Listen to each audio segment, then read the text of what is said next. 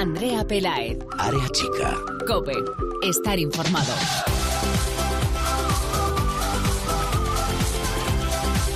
¿Qué tal? Muy buenas, bienvenidos una semana más al espacio en cope.es dedicado al fútbol femenino. Bienvenidos a Área Chica.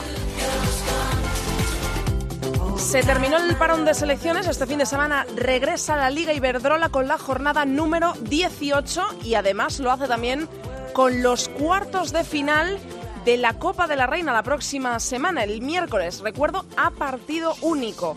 Recuerdo partidos y horarios. Miércoles 30, todos los partidos, los cuatro a las 6. Real Sociedad Rayo Vallecano, seis y media. Levante Sevilla, 7 de la tarde. Athletic de Bilbao, Atlético de Madrid en San Mamés. Gran noticia para el fútbol femenino. Y a las 8, Madrid Fútbol Femenino, Barça. La final de la Copa de la Reina, ya lo anunció el presidente de la Real Federación Española de Fútbol, Luis Rubiales, se jugará el 11 de mayo en el Estadio de los Cármenes en Granada y además con la presencia por primera vez de Su Majestad la Reina Doña Leticia, lo ha confirmado ya la Casa Real.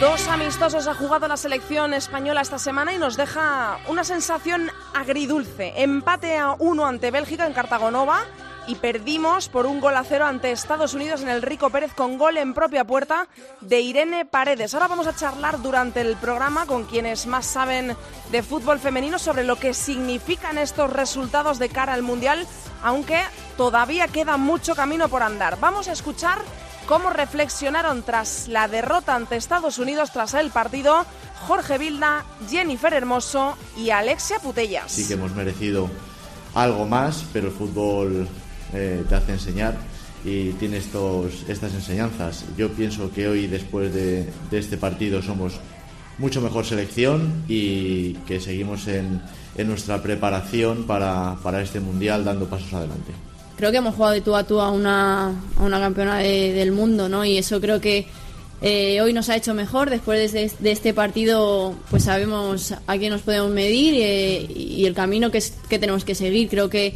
que, el trabajo que estamos haciendo es, es el indicado para llegar a unas condiciones perfectas a, a, un mundial. Yo creo que el equipo ha aguantado bien, ha sabido sufrir cuando hemos tenido que sufrir eh, y bueno, sí que nos hubiera gustado tener más acierto sobre todo pues en, en, su área para terminar ganando o empatando el partido, pero el balance yo creo que es muy positivo en todos los aspectos.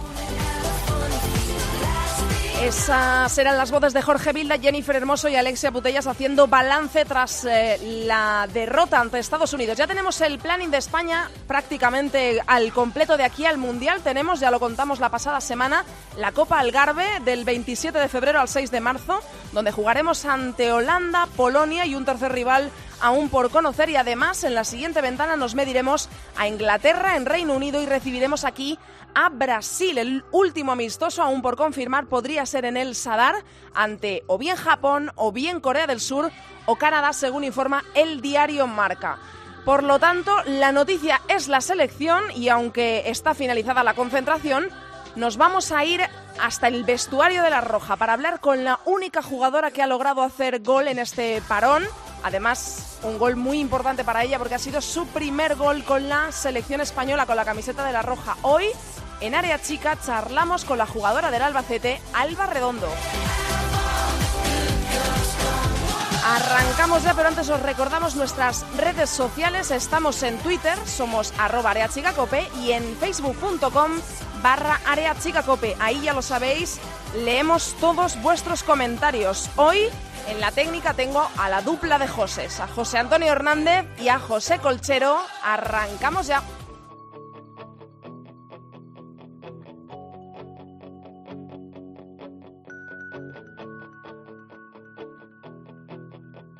Andrea Pelaez. Área chica. Cope. Estar informado. Te busco en el hueco que queda en mi alma. Tan frío y profundo que no encuentro nada. Quisiera volverme invisible y colarme esta noche en tu cama. Me acuesto a la sombra de un árbol sin ramas. Teníamos muchas ganas de charlar con esta jugadora porque igual que la semana pasada lo hicimos con Naikari, para quien también era muy importante y muy especial volver a vestir de rojo con la selección, también lo era para ella, para Alba Redondo. Está teniendo una temporada, eh, un inicio de temporada, porque aún estamos casi en el principio, de ensueño. Ahora mismo está situada como la segunda mm, goleadora del campeonato de liga, de la Liga Iberdrola, con 11 tantos en su Albacete, en el Fundación Albacete, que está un poquito peor. Está décimo en la tabla, pero ha vuelto a la selección. eh, eh, con la que debutó hacía nada, en noviembre, y volvió y suponemos que está muy feliz y queríamos darle la enhorabuena. Hola Alba.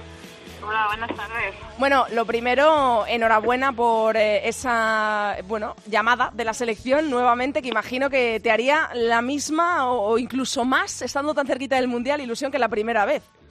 Bueno, siempre es muy bonito volver a la selección y, y más en esta en este tiempo que es muy previo al mundial. O sea, para mí fue igual que la primera vez.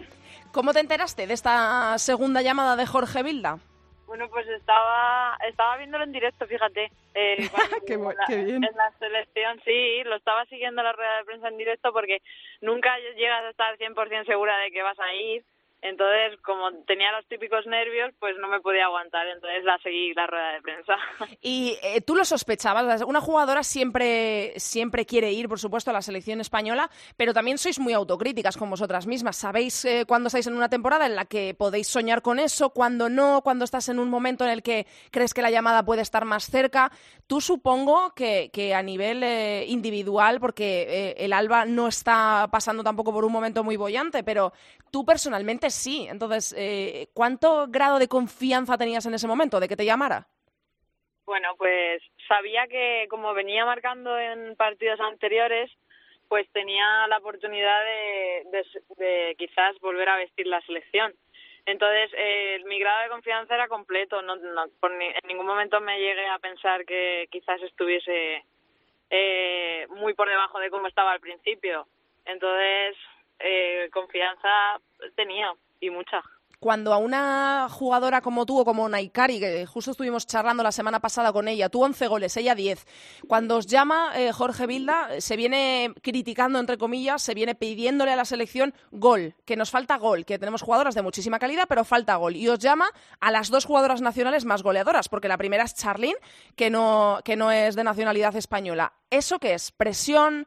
¿Es eh, orgullo? ¿Es- ¿Son más nervios? ¿Con qué vas a la selección cuando sabes que lo que se te demanda es lo que más se le resiste a la selección, que es el gol? No, ni presión tampoco, es disfrutar, disfrutar el momento porque sí que es verdad que, que Jenny es una jugadora de muchísima, muchísima calidad pero que- y que da soporte a- al equipo y a mí me encanta, yo soy muy fan de ella. Eh, pero quizás sí que Naikari o incluso compañeras como Falcón o Lucía tienen más gol. Sin embargo, cuando nos llaman a nosotras, eh, para nosotras es un orgullo poder ir porque significa que, que nuestro trabajo quiere Jorge Vilda que lo veamos reflejado en la selección. Entonces, vamos con, con mucho ánimo y a seguir metiendo los mismos goles que llevamos en la liga, por supuesto. Tú debutaste el 8 de noviembre, supongo que, que será una fecha que tienes grabada con la selección de- del pasado año ante Polonia, 3 a 1, pero ahí no marcaste. Llega esta segunda convocatoria, esta es la tercera, eh, pero llega este momento con Bélgica y con Estados Unidos. Sales ante Bélgica, ¿cuántos minutos llevabas en el campo? ¿Lo recuerdas? Cuatro. Cuatro minutos y marcas. Marcas el gol, lo que supone tu primer gol con la roja. Eh, ¿Cómo se describe ese momento, Alba? ¿Se, se puede describir o no? o no? No, no, no se puede describir. Era como, como dijo Andrés Iniesta en un... Te lo iba a decir. Como decía Andrés Iniesta en un en, en el reportaje que hicieron del Mundial, fue en un momento en el que se- solo se encontraban él y el balón. Y, y se hizo todo el silencio, pues igual. Cuando ya entró el balón fue cuando me di cuenta de que había metido gol, ¿sabes? O sea, que supongo que, que cuando la recuerdas, recuerdas esa jugada a cámara lenta, ¿no? Claro, porque yo recuerdo ver a, a Leila con el balón, Sí. centro diagonal y, y luego pe- saber que iba a pegar el bote pa- para yo eh, adelantarme a la defensa y luego pues por el palo corto de la portera meterlo. Que, y luego ya cuando empezó la grada decir gol, bueno, bueno, ya, impresionante. Luego la rabia fue que nos empataron, porque si no habría servido para llevarnos una victoria que, hombre, habría sabido bastante bien ahí en el Cartagonova. ¿Qué te dijo Jorge Vilda? Porque es lo que te decía antes, que parece que es eh, os llevaba para pediros eso, ¿no? También el reflejo de un trabajo que está detrás mucho más allá de los goles. Pero, ¿qué te dijo él? Eh, él, al igual que todas las compañeras, se acercaron a mí y sobre todo me dieron la, la enhorabuena por, por meter el gol y me dijeron que ojalá y que no sea el último y que sea el principio de muchos. Y luego llegaba Estados Unidos, eh, eh, que imagino que eso también era mm, amistoso, pero de amistoso tenía poco, ¿no? Porque enfrentarte a las campeonas del mundo, enfrentarte a las que son favoritas para este mundial, enfrentarte a las que probablemente hayan sido tus ídolas durante muchísimo tiempo, tiene pocos tintes de amistoso, ¿no, Alba? No, no, poco, poco amistoso. Era, nos lo planteábamos como si fuera la final del Mundial, ¿sabes? Entonces salimos a, ahí a comérnoslas, se dio todo, pero bueno, eh, se está trabajando bien, nos quedamos con lo bueno. Hmm. Y sobre todo dar gracias a, la afición de, de Alicante, a la gente que se pudo batir ese récord con 9.000, más de 9.000 personas y, y agradecemos todo el apoyo, la verdad. ¿Qué, sacamos de este parón de selecciones, Alba? Tú desde dentro que lo has visto, que estás luchando por ir al Mundial, ¿qué sacamos? Porque hemos sacado, parece que queda una sensación un poco agridulce, con ese empate ante Bélgica, esa derrota ante Estados Unidos, pero dando la cara, es algo que hay que subrayar, que, la selección española dio la cara, estuvo a la altura, tuvimos ocasiones, lo que pasa que a veces el balón no quiere entrar, pero ¿cómo nos, cómo nos quedamos después de este empate y esta derrota? ¿Qué resultado eh, sacamos? Bueno, se nos tenemos que quedar con las cosas positivas. Está claro que no todo va a ser siempre victoria tras victoria. Esto es un aprendizaje, es un hay que es como una retroalimentación, volver a, a, concentrarnos más adelante, aprender de los errores y, y, y a seguir trabajando en la misma línea que nosotros podemos dar más y, y, lo, y se dará. ¿Cuánto, si yo te pregunto, del 1 al 10, eh, ¿cómo de cerca ves eh, estar en el Mundial ahora mismo? ¿Qué me dirías? Del 1 al 10. ¿Del 1 al 10? sí. Ahora insuficiente. Ahora está suspenso, ¿no? Están en, en, el 3, el 4. Es, es, muy, es muy difícil, pero yo voy a seguir ahí trabajando por, por ponerle las cosas difíciles a Jorge. Por supuesto, está, está lejos y además eh, quedan eh, varias ventanas, ya lo hemos contado, entre ellas la Copa Algarve, pero eh, ese es el otro punto en el que entras tú con tu club, ¿no? Que me imagino que será uno de los mejores momentos de... Es que eres muy joven, tienes 22 años, Alba, pero uno de los mejores momentos de tu carrera ahora mismo en todo, em, capacidad goleadora, eh, cómo está tu club en conjunto, llamadas de la selección, ¿estás en tu mejor momento o no? Sí, ahora es mejor incluso que el año pasado cuando acabé. Eh, me encuentro muy bien físicamente, me encuentro muy bien psicológicamente también, en todo, en todo mi ambiente que me rodea, todo, todo me sonríe y, y eso eh, a mí me, me influye mucho y estoy muy bien. O sea, eh, es una dinámica, es una dinámica positiva. Cuando te has despedido de Jorge Vilda y de tus compañeras, ¿qué te ha dicho Jorge? ¿Le has dicho, me vas a llamar ahora en febrero para la Copa Algarve? Te ha dicho que, que, sigas por ese camino, imagino, ¿no? Claro, nos ha dicho a seguir trabajando igual de, bien, Albita, y, y, nos vemos y estamos en contacto. ¿Qué significa para una jugadora eh, pensar en que puede ir a un mundial, el segundo de nuestra historia, que está ahí a la vuelta de la esquina. Vosotras lo veis muy lejos porque en seis meses pueden pasar muchísimas cosas, evidentemente, pero es que está aquí en nada, se nos echa encima.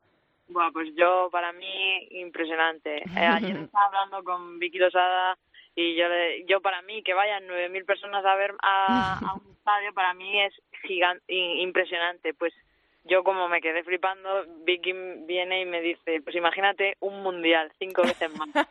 Eso que lo hace hoy para, para meterte el gusanillo, para que... y, yo me, y yo pensándolo más todavía decía, madre mía. Em, y Alba, cuando nos podemos a pensar en la liga, eh, ahora mismo el Albacete ya solo tiene que pensar en la liga, porque antes teníamos la Copa, que este año se ha jugado de forma diferente, pero el Albacete ya no está en la Copa. ¿Qué pensamos de la liga? Ahora mismo estáis ahí décimas, está la zona de abajo muy, muy, muy apretada, estáis cinco puntos décimas, pero cinco puntos por encima de, del último que es el Sevilla, que es decimosexto. ¿Cómo estáis vosotras ahora mismo en la, en la liga? ¿Qué sensaciones tenéis? Bueno, nosotras sabemos que nuestra plantilla no es ni la mejor ni la peor de, de toda la Liga de Iberdrola, pero estamos ahí luchando, sabemos que tres puntos nos pueden posicionar arriba y tres nos puede llegar abajo, porque la cosa está muy Totalmente. como siempre. Entonces, nosotras, nuestra dinámica es trabajar, no bajar los brazos saber que estábamos en una, una etapa en la que no nos entraba nada, que llevábamos muchos empates y, y nada, que, a- que esto no se acaba, que, que eh, cada fin de semana tenemos una oportunidad nueva y nuestro objetivo ya sabemos cuál es, que es la permanencia. De hecho, eh, este mismo domingo, en la jornada 18, os vais a enfrentar al Sevilla, que es eh, prácticamente un rival directo. Como digo, estáis lejos en cuanto a puestos en la clasificación, pero muy cerquita de puntos. Y luego viajáis a Barcelona. Es que es eh, eh, una situación. eh, eh, todo el rato estáis en la cuerda, ¿no? Cada rival es importantísimo, igual o más que el anterior. Sí, sí, eh, cada día, incluso cada año, la Liga Iberdrola se, Sí. se está poniendo cada vez más, más dura en cuanto a nivel y se nota, se nota todos los días porque eh, eh, el, el compromiso, el trabajo y la dedicación es máximo. Y cuando eh, pensamos, eh, quizá ahora todos pecamos de, cuando pensamos en una jugadora que acaba de ir a la selección, que tiene tanto gol, que está en un momento tan dulce, siempre te la imaginas, dices, bueno, este verano se le acabó el chollo al Albacete, se va a ir. Eh, si te pregunto por tu futuro, ahora mismo que hay en la cabeza de Alba, yo sé que tú me vas a decir que es la permanencia del Albacete, que es estar en el Mundial, eh, pero ¿se imagina Alba Redondo estar lejos del Albacete en, en un futuro próximo o no? A día de hoy ya te digo yo que no. a día de hoy me veo solamente en Albacete y es lo que me importa. Bueno, pues. Pues eh, con eso nos vamos a quedar. Muchísimas gracias, Alba, por haber estado hoy en Área Chica. Te deseamos toda la suerte del mundo para ti, para el Albacete y que, oye, ojalá te podamos ver en Francia, que sería una muy buena noticia para ti, por supuesto, personalmente, y para nosotros, los que vemos el fútbol, que nos encanta cómo juegas y lo que aportas a- al equipo en el que estés. Gracias, Alba. Muchísimas gracias a vosotros. Un beso enorme. Un abrazo.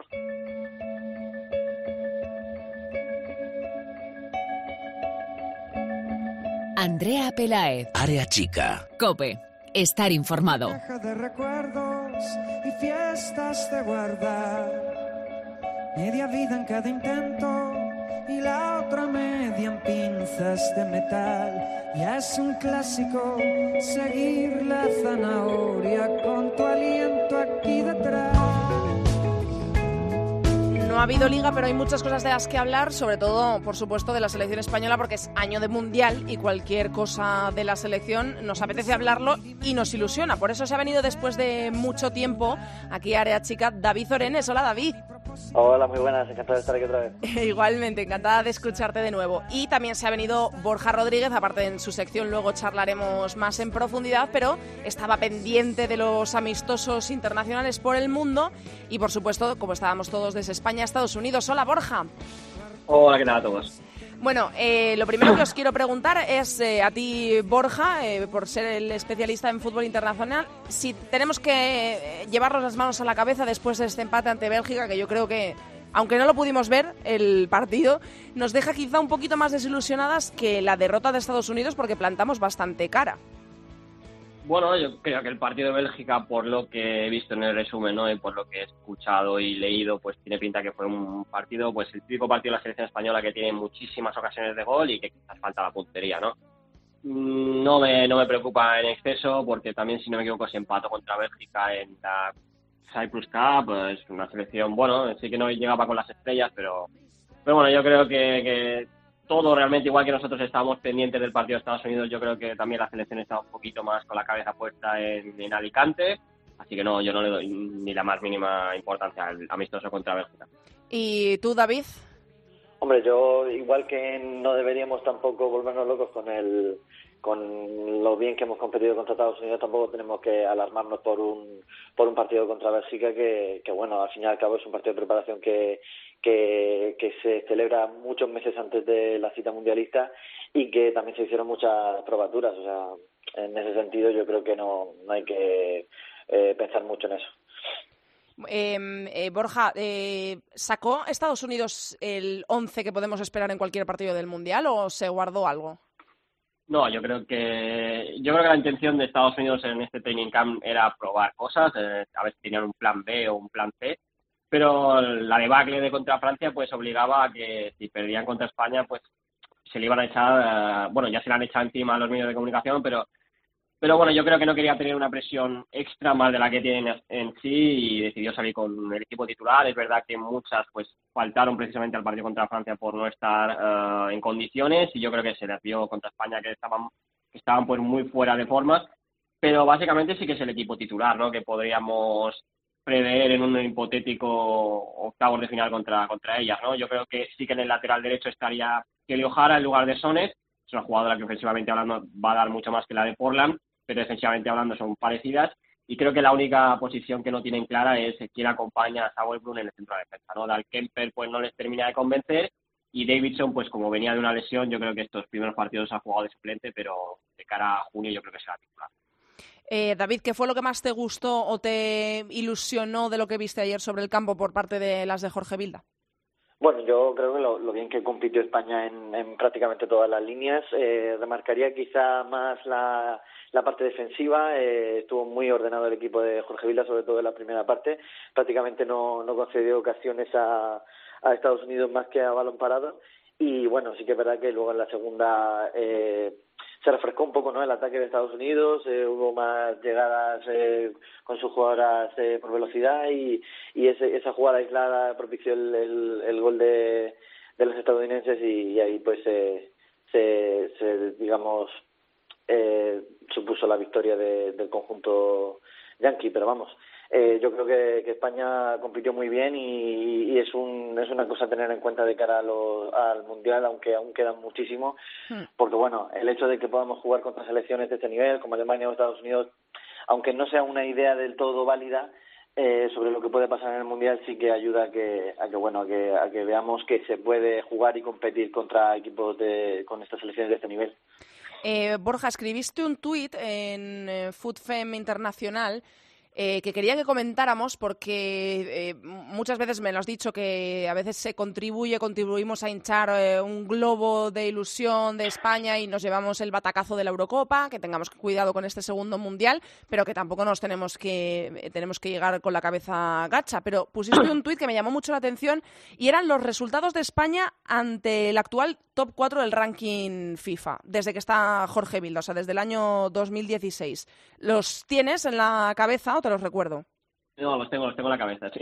Eh, eh, coméntanoslos. Bueno, yo creo que te lo he dicho algunas veces, ¿no? Que, el ranking FIFA, mm, es decir, no es, no es algo científico de que si estás a 12 es porque no.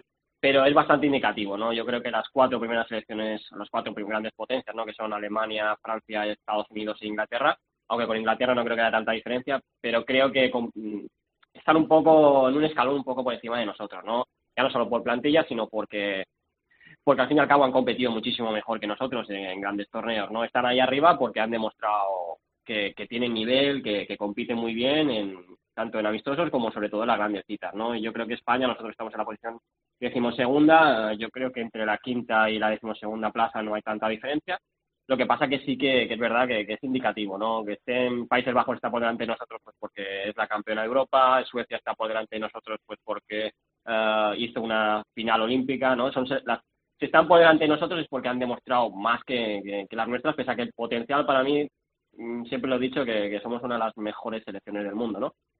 Pero en este sentido, pues sí, evidentemente si quieres ganar el Mundial vas a tener que ganar a estas selecciones y yo creo que todavía es pronto para, para en las grandes citas ganarlas, porque básicamente todavía no lo hemos demostrado nosotros en una Eurocopa, en un Mundial, de que podamos ir allí y decir, bueno, pues vamos a plantar los cara y vamos a eliminar. Eh, hemos conocido más o menos la hoja de ruta eh, hacia el Mundial. Eh, más o menos está confirmado el planning. David, tenemos ahora la Copa Algarve del 27 de febrero al 6 de marzo. Vamos a jugar ahí, de momento, ante Holanda, Polonia y un tercer rival que aún no conocemos. además, tendremos un partido en Inglaterra contra Reino Unido y luego ante Brasil, aquí además de un tercero que aún no conocemos el rival, que puede ser, eh, dice el diario Marca, Japón, Corea del Sur o Canadá. No está mal, ¿no? Los rivales son de bastante entidad. Yo creo que es eh, pocas veces hemos visto que España se mida a rivales tan eh, bueno, tan buenos, que tengamos tan buena piedra de toque antes de empezar un mundial. No, desde luego, o sea, es muy muy positivo de que de una parte hacia hacia ahora se haya cambiado esa dinámica de porque vamos eh, hace unos meses España tuvo que hacer un entrenamiento porque no encontraba selección para enfrentarse.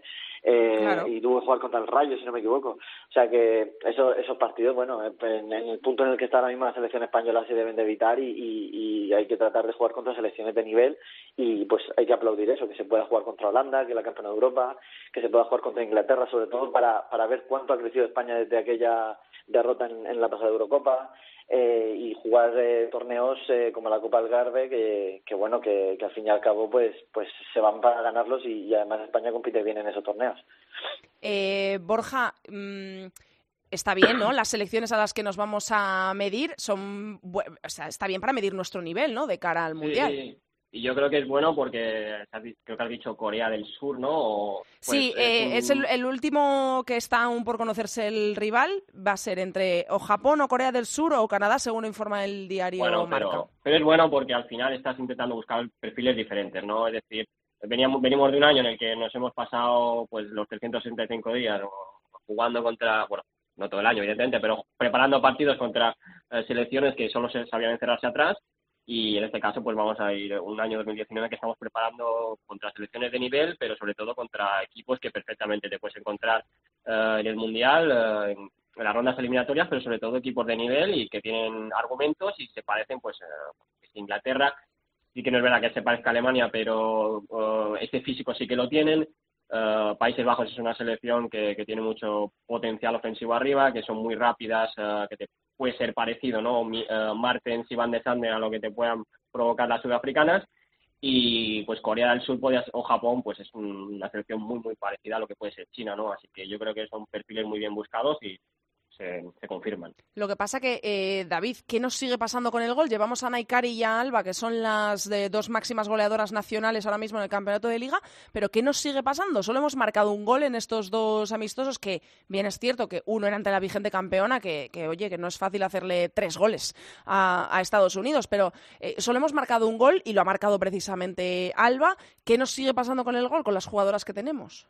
Claro, yo, yo creo que fue Enrico Pérez fue el principal problema de, la selección porque sí que es verdad que en, que en la primera parte y, en el tramo final de la segunda se vio que, España conseguía el ganar jugadas en recortes de campo, pero pero luego a la hora de, disparar la puerta apenas se, se probó a la portería norteamericana y yo creo que eso es uno de los factores clave a tener en cuenta en, en, en el mundial porque en la pasada Eurocopa también también tuvimos problemas con el gol eh, ahí yo creo que Jennifer Hermoso debe dar un paso hacia adelante, siendo una, una goleadora que, que lo ha demostrado en, en la fase de clasificación y, y, que debe dar ese salto de nivel contra selecciones mayores. Pero, pero yo creo que, en, que sobre todo en el tramo final, cuando entraron Lucía y, y Naikari y, y, Andrea Falcón, que, que, son jugadores rápidas y ágiles, ahí se vio que, que conseguían desbordar en. Sí, Andrea, en los, recordemos los... que tuvo eh, la ocasión más clara para empatar el partido. Exactamente. Entonces yo creo que por ahí, por los costados, España tiene mucha mucha versatilidad, mucha rapidez, eh, desborde y, y, yo creo que ese es el camino quizá hacia el gol cuando cuando los partidos como como el de contra Estados Unidos están atascados. Eh, Borja, ¿a ti te parecían eh, jugadoras? Ya lo comentábamos la semana pasada, que ya conocíamos la lista, pero eh, en ese partido que pudimos ver ante Estados Unidos, ¿te decepcionó España en el sentido de ataque, de, de ocasiones de gol, o, o, te parecía normal al estar enfrentándose a Estados Unidos? Bueno, bueno, pues un poco con la pregunta que le has hecho a David, yo creo que lo, lo que decías de, de, Lucía, de Andrea y de Naikari, yo creo que también fue la, la, la, gran noticia que vimos contra Alemania, ¿no? Que cuando España juega un poco más directo, uh, tiene más ocasiones de gol, ¿no? Falta falta rematar, pero es verdad que yo creo que se generan muchísimas más ocasiones de cuando empezamos a tocar el balón y, pues bueno, en estático y nos cuesta un poquito más, ¿no? Yo creo que en ese sentido el fútbol directo, ¿no? Vosotros que habéis visto el Wolfsburgo en el, en el Cerro del Espino, el Olympique de Lyon o la misma Países Bajos, ¿no? yo creo que todavía se sigue imponiendo, ¿no? Al fútbol de toque que nosotros pues intentamos promover, ¿no? Hmm. Y con respecto a lo otro, pues Mm, es que no, no, no sé muy bien qué sacar del partido de España, ¿no? Yo creo que me esperaba incluso un poquito más de dominio del balón, porque tenemos... ¿Por parte de España? Por parte de España, ¿no? Porque sí. yo creo que Estados Unidos es una selección que, que, que es muy flexible, es más uh, reactiva, sobre todo, claro, de, depende del físico y estando en enero pues no van a estar muy bien. Y yo, pues viendo a Vicky Losada, Alexia, uh, Mariona, Amanda San Pedro y Jenny esperaba que tuviéramos más el balón, ¿no? Hubo un momento en el un momento del partido en lo que sí que triangulábamos con bastante facilidad, pero hubo un momento en que de repente nos fuimos y empezamos a buscar en eh, la primera parte balones largos a Amanda para que intentara ir en carrera de, de Cristal Dan, algo que me pareció, digo, me pareció a mí una locura. Pero, pero bueno, yo creo que, que sí que es un buen partido de España, sobre todo porque sobre todo defensivamente, ¿no? Muestras un pozo sí, de, de, sí, de, de sobre todo Mapi, Mapi León, Irene Paredes, de, que, sí. mira, que no va a ser fácil eh, derribar este muro y que en el Mundial, pues mira, si hay partidos cerrados, pues vamos a, a estar ahí. Eh, David, ¿algo más que quieras comentar que te sorprendiera o te decepcionara de la selección española? No, quizás destacara de, de bueno, de- había dicho antes el orden defensivo, pero pero de entre todas yo creo que Mapi León hizo un partidazo y Está eh, en el mejor momento de su carrera, probablemente, y si, Mapi si León. hablamos siempre de Irene Paredes, yo creo que hay que hablar también de Mapi León Sí, porque sí. está también a un nivel muy muy muy alto. Sí, sí, desde luego. Y hay que destacar a Irene, eh, sobre todo porque viene de tener una temporada bastante irregular por Cierto. las lesiones, muy castigada, pero es una jugadora que en cuanto está a mitad de su nivel casi, eh, sigue dando la talla en el campo. Así que, pues eh, vamos a ver qué es lo que va ocurriendo con España. Ya hemos dicho que tenemos muy buenas piedras de, de toque antes de llegar a ese mundial importantísimo, el segundo de nuestra historia. Vamos a ver qué va ocurriendo y lo vamos a comentar todo aquí en Bueno, y- Área Chica. Dime. Y añado, añado, eh, Dime. Bueno, un orgullo que para, para los alicantinos y que yo como Ay, alicantino sí. que, que se haya batido ese récord en Enrico Pérez con esos más de 9.000 aficionados presentes. Hombre, por supuesto, es un dato que hay que destacar porque hasta entonces se tenía en las gaunas, ¿verdad? El, el récord eh, en un España-Serbia había sido ante 7.700 espectadores en aquella ocasión y en esta ocasión ante Estados Unidos, que suponemos que también tiene algo que ver, el Rico Pérez. En el Rico Pérez hubo 9.182 personas, así que bueno, pues es un datazo para el fútbol femenino, para la selección de Jorge Vilda, que esto imagino que le dará un chute de energía a las jugadoras de cara a Francia. Así que, pues, eh, gracias a toda la gente que estuvo en el Rico Pérez y a la que estuvo viéndolo a través de Teledeporte, que estábamos un poquito más lejos. Eh, gracias, David. Y Borja, te escucho en unos minutitos en tu sección. Venga, un saludo. Andrea Pelaez. Área chica. Cope. Estar informado.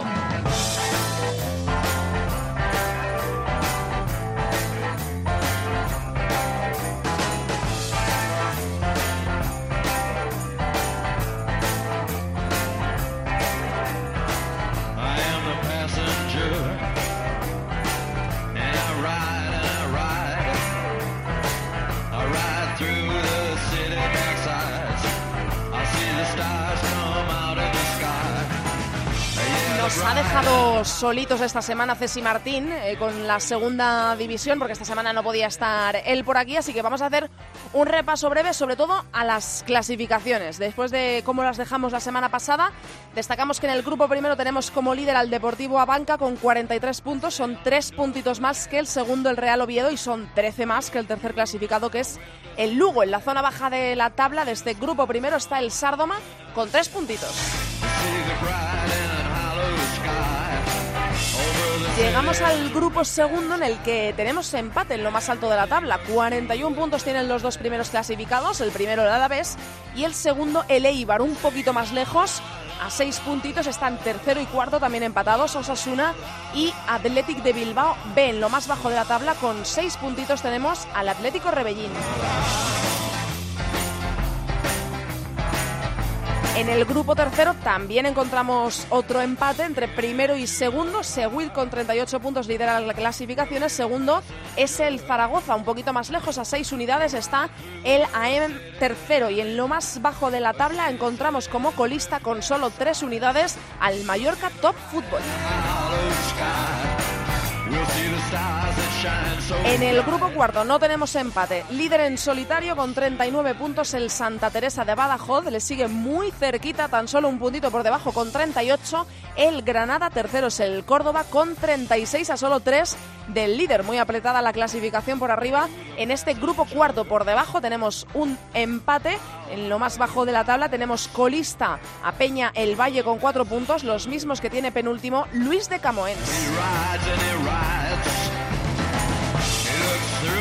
En el grupo quinto, el grupo madrileño, encontramos como líder al Tacón con 41 puntos, destacado 9 puntos más que el segundo, el Pozuelo de Alarcón, y 10 más que tercero y cuarto, que son el filial del Atlético de Madrid y el Parquesol colista. Aquí encontramos a Nuestra Señora de Belén con 0 puntos aún, no se ha estrenado en el marcador. Llegamos al grupo sexto, la zona de Tenerife, líder con 51 puntos, el filial del Granadilla Tenerife, segundo con 45 a 6, el Tacuense, tercero el Yamoro con 37 por debajo, tampoco se ha estrenado en el casillero, tiene 0 puntos el colista del grupo sexto en la zona de Tenerife, el Padre Anchieta. En el grupo sexto, pero en esta ocasión en la zona de Las Palmas, tenemos empate a 48 puntos en lo más alto, Femarguín primero y Juan Grande segundo. Tercero es el Unión Viera con 43 unidades. Tampoco se ha estrenado el colista de este grupo, no ha sumado ningún punto en lo que va de campaña, 18 jornadas, 0 puntos para el Vallinamar.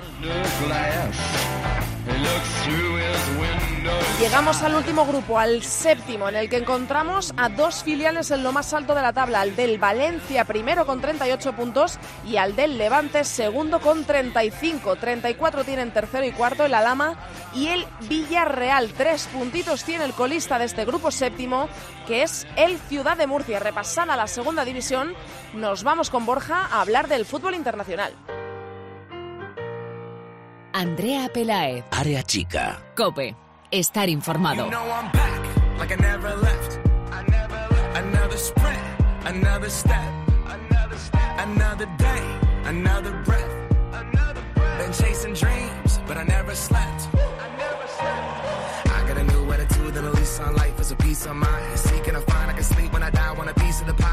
Es que es año de mundial, entonces estamos eh, deseando hablar a todas horas con Borja para que nos diga lo bueno, lo malo de los resultados de la selección española, lo bueno, lo malo de los de las eh, selecciones a las que nos enfrentamos, a las que no nos enfrentamos. Lo queremos saber todo. Borja, ¿qué tal otra vez? Hola. Bueno, eh, eh, nos lo has dicho casi todo en eh, la tertulia junto a David Orenes, pero yo quiero eh, que nos cuentes en un par de palabras ahora mismo, o en un par de frases, no de palabras, ¿qué- ¿con qué te quedas de la selección española bueno ante Estados Unidos? Porque Bélgica no lo pudimos ver, pero ¿qué rescatarías de esta, este parón de selecciones? Bueno, yo creo que defensivamente hablando la selección española me convence, ¿no? Yo creo que contra Alemania mm, dejamos a dudas, ¿no? Por, por la facilidad con que Alemania eh, nos llegaba, aunque no nos metieron gol, ¿no? Pero bueno, Mm. es un tipo de equipo diferente, Alemania-Estados Unidos, es Alemania más de toque, eh, menos físico. Yo creo que la gran prueba era, era ver a ver cómo nos enfrentamos a una selección con, con un potencial físico enorme, ¿no? Es cierto que no estaban en su mejor momento, pero yo creo que sobre todo Mapirion contuvo muy, muy, muy, pero que muy bien a, a Tommy Heath, Hmm. eh, luego a Mallory Plug también. Eh, Marta Torrejón tuvo ya más problemas con Christian Press, pero, pero bueno, yo creo que Press eh, llega en un momento de forma. y- me sorprendió eh, eh, mucho, eh, Pres, ¿eh? mucho y muy bien. Vamos, yo creo que fue la jugadora eh, con más peligro, que creo más peligro de las estadounidenses ayer en el Rico Pérez, yo creo. Pues va a ser suplente en el Mundial. Así que eso es lo que la, la- la increíble calidad que tiene Estados Unidos, ¿no? Pues Y sí. yo creo que normalmente tenemos a despreciar un poquito más a, entre tanto nivel, ¿no? Andrea Pereira, pero yo creo que lo hizo bastante bien contra Alex Morgan. Tampoco es que Morgan estuviera muy bien, pero se intentó adelantar. Y N. Paredes, sobre todo, me- me- bueno, ahí liderando la defensa, sacando el balón jugado, con balón largo, con carácter. tiene una mala suerte. Recuerdo un gol ¿no? contra Escocia que también chutó a alguien y ella metió hacia adentro. no Tiene mala suerte con estos goles en propia, pero, pero bueno, es una jugadora impresionante, ¿no? Sí que no me terminó de convencer a mí el centro del campo. Yo creo que sí que Alexia estuvo, estuvo bien. Alexia eh, estuvo un poquito imprecisa, de hecho el gol eh, llega por un fallo suyo, por una pérdida suya de balón en el centro del campo. Sí, pero sí, bueno, eso sí, defensivamente hablando, pues eh, yo creo que, que bueno, eh, Juliet y Lindsay Holland pues estuvieron bastante bien, pero yo creo que fue la que más se ofreció, ¿no? Mm, ya, bueno, pues eso ya es un tema de Liga Iberdrola, ¿no? Pero yo creo que Vicky Lozada no es que esté muy bien últimamente, pero pero yo creo que Alexa sí eh, se ofreció y, bueno, yo creo que eso tiene que ser un pilar de la selección, ¿no? En ataque, eh, yo creo que a Jennifer Hermoso se le demanda goles eh, porque es la nueve, pero nunca habrá, nunca será una nueve porque ya sabemos cómo es, que le gusta jugar de espaldas, le gusta em, asociarse con las compañeras, así que ahí sí que tenemos un problema y yo creo que sí que eh, no me convenció nada lo de Amanda San Pedro y Mariona Caldente intentar buscar la, la- la espalda de las de las centrales porque básicamente ni Mariona ni bueno Mariona es, es una jugada con potencia pero Sí. no pero en carrera contra este tipo de, de- de centrales o de laterales de gran nivel pues no tiene esa facilidad que pueda tener en Liga Iberdrola y Amanda San Pedro pues es le estamos viendo que es una jugadora que no tiene esa chispa no yo creo que el plan B fue lo mejor que lo mejor que, que ha demostrado España no tanto con por el partido con Alemania a mí me encanta pues eh, y lo dije en la Eurocopa no Eh, que, que es importantísimo no que España salgan como jugadoras como Lucía como Andrea Falcón Hmm. como Naikari como Candela Andújar que se supone que es en un futuro me gusta ese perfil de jugadoras porque yo creo que ahora mismo es lo que marca la diferencia al más alto nivel y yo creo que el tener plan B, que otras selecciones no lo tienen, es, es algo muy positivo para España. Eh, venía Estados Unidos a ese partido después de caer ante Francia. Yo no sé si esto para ti fue una sorpresa, entraba dentro de los planes eh, ese 3-1 de Francia a Estados Unidos. Bueno, yo creo que entraba dentro de los planes de... de, de- de- O sea, que está, está Francia que se sale, ¿no? Para su, pro- para su propio mundial. A mí, bueno, yo creo que Francia, evidentemente, a mucha gente no le convencerá muchas cosas que hace Colin Diacre, como de, como dicen allí, eh, que se deja a Hamraoui, pues se la deja por aquí, por, por Barcelona, no lleva a la Boyet, no lleva a Toletti y confía en sus jugadoras, ¿no? Pero yo creo que es una selección que me recuerda a Estados Unidos, precisamente, ¿no? Tiene esa flexibilidad táctica, tiene ese pote, poderío físico, esa capacidad atlética, ¿no? Y la verdad es que, bueno, el estado de forma era buenísimo porque llegaban de, se acaba de- recientemente ¿no? de volver la liga francesa a ponerse en acción, las americanas no llegaban en su mejor momento, eh, estaba un estadio lleno, yo creo que se daban todas la- las circunstancias para que eh, Francia pues ganara el partido, ¿no? Lo que sí que me sorprendió es la contundencia, ¿no? La contundencia y la facilidad. Con un trabajo defensivo increíble y una presión im- im- impresionante, ¿no? Eh, pues Francia se, se ventiló, por así decirlo, a Estados Unidos, ¿no? Que no tuvo reacción.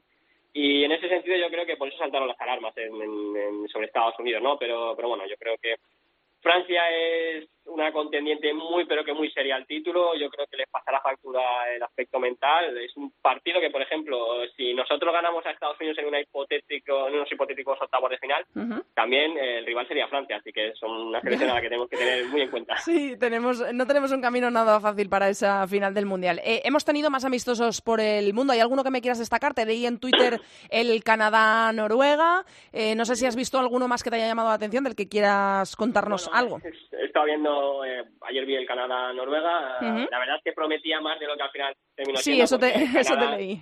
Canadá es una selección que la veremos en el Mundial, es, es muy, muy, muy rácana, tiene, le falta calidad técnica eh, y, y bueno, yo creo que salen ganadoras porque físicamente son, son una muy buena selección, porque son muy competitivas, pero bueno, les falta, les falta mucho.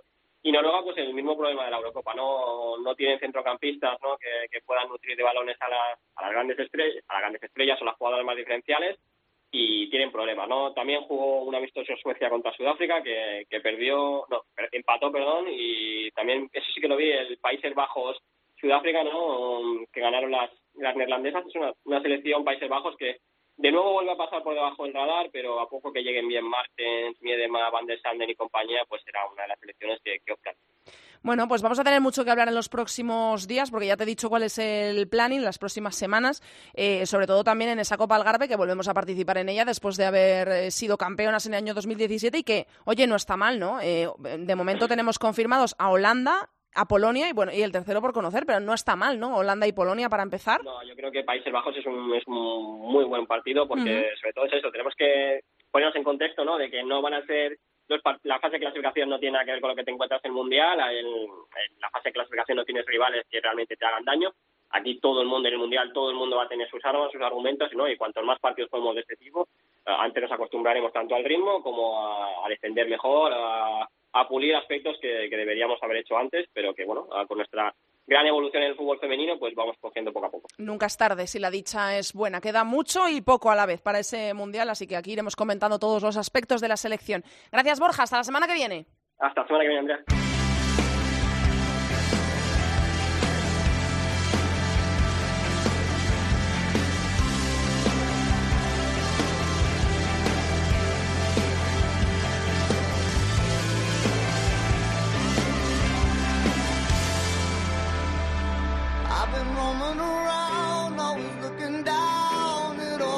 Hasta aquí ha llegado el programa número 77 de Área Chica. Hasta aquí toda la actualidad del fútbol femenino. Os recordamos que nos podéis encontrar en Twitter como arroba areachicacope y en facebook.com barra areachicacope. Este fin de semana regresa a la liga, ya lo hemos contado con la jornada número 18.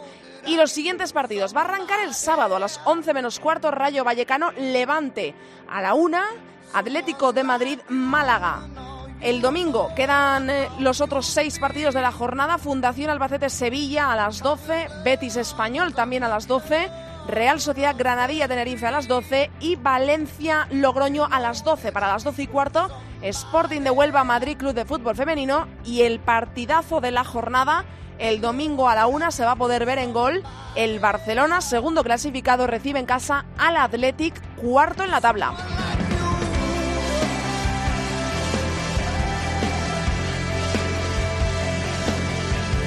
La próxima semana también vamos a tener Copa de la Reina. Se va a jugar todo el miércoles día 30.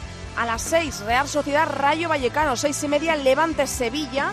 7, Athletic de Bilbao, Atlético de Madrid en San Mamés.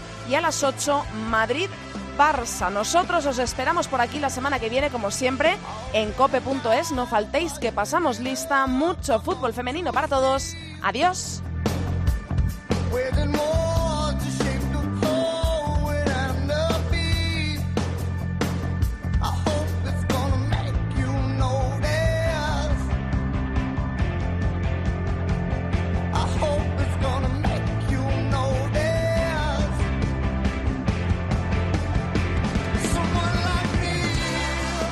Pelaez. Área chica. Cope.